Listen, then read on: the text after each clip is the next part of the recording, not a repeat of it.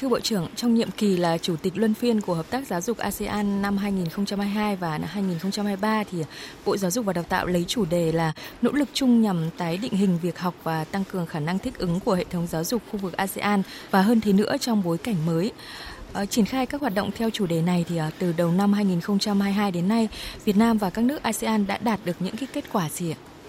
Các nước ASEAN đã cùng nhau thống nhất cái chủ đề của hội nghị lần này đấy là tái thiết lại cái việc dạy và học và tăng cường cái khả năng thích ứng của nền giáo dục. Qua đó để nâng cao cái chất lượng dạy và học của các nước ASEAN. Thì ờ, đối với Việt Nam cũng không phải đến thời điểm này, sau khi dịch bệnh đã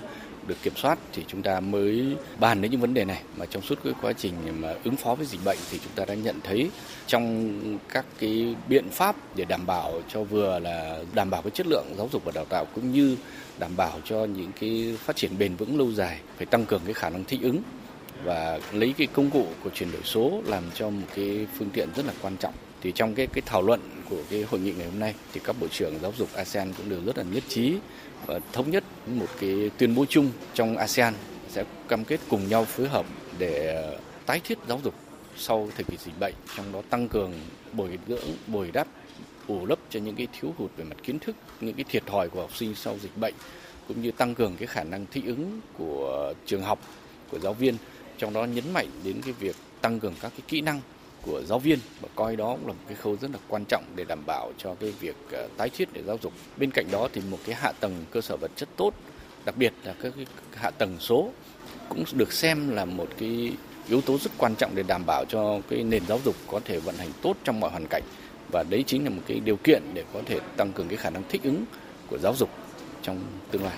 Vâng, Việt Nam sẽ còn một năm nữa là năm 2023 trong nhiệm kỳ là Chủ tịch Luân phiên của Hợp tác Giáo dục ASEAN. Vậy những cái công việc tiếp theo để mà hoàn thành tốt nhiệm kỳ này là gì thưa ông ạ? Về phần mình thì trước hết chúng ta cũng thực hiện tốt những cái cam kết của Việt Nam trước các nước ASEAN nhưng đồng thời cũng có cái kết nối để chia sẻ cái kinh nghiệm của mình cũng như học tập các cái kinh nghiệm của bạn. Chúng ta cũng đã đề xuất đến những việc ờ, chia sẻ kinh nghiệm cũng như chia sẻ cái dữ liệu cũng như học tập các cái kinh nghiệm mà xử lý sau dịch bệnh đối với giáo dục thì đó những việc mà chúng ta cần rất là lưu ý để đảm bảo cái sự tái thiết sau giáo dục không chỉ là của một quốc gia mà đó phải đạt đến một cái khung cảnh chia sẻ chung của cả các nước ASEAN trong khu vực. Vâng, xin cảm ơn Bộ trưởng Bộ Giáo dục và Đào tạo Nguyễn Kim Sơn.